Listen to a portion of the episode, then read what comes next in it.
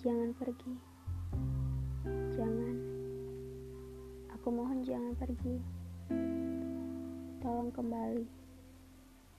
Tolong beri aku kesempatan satu kali lagi. Demi Tuhan, sejak awal aku tidak pernah ragu untuk berkorban. Demi Tuhan, sejak awal kamu adalah satu-satunya harapan, bukan cadangan, bukan juga pilihan. Tolong jangan pergi. Tolong jangan dulu kesal. Sebab aku yang terlalu berantakan.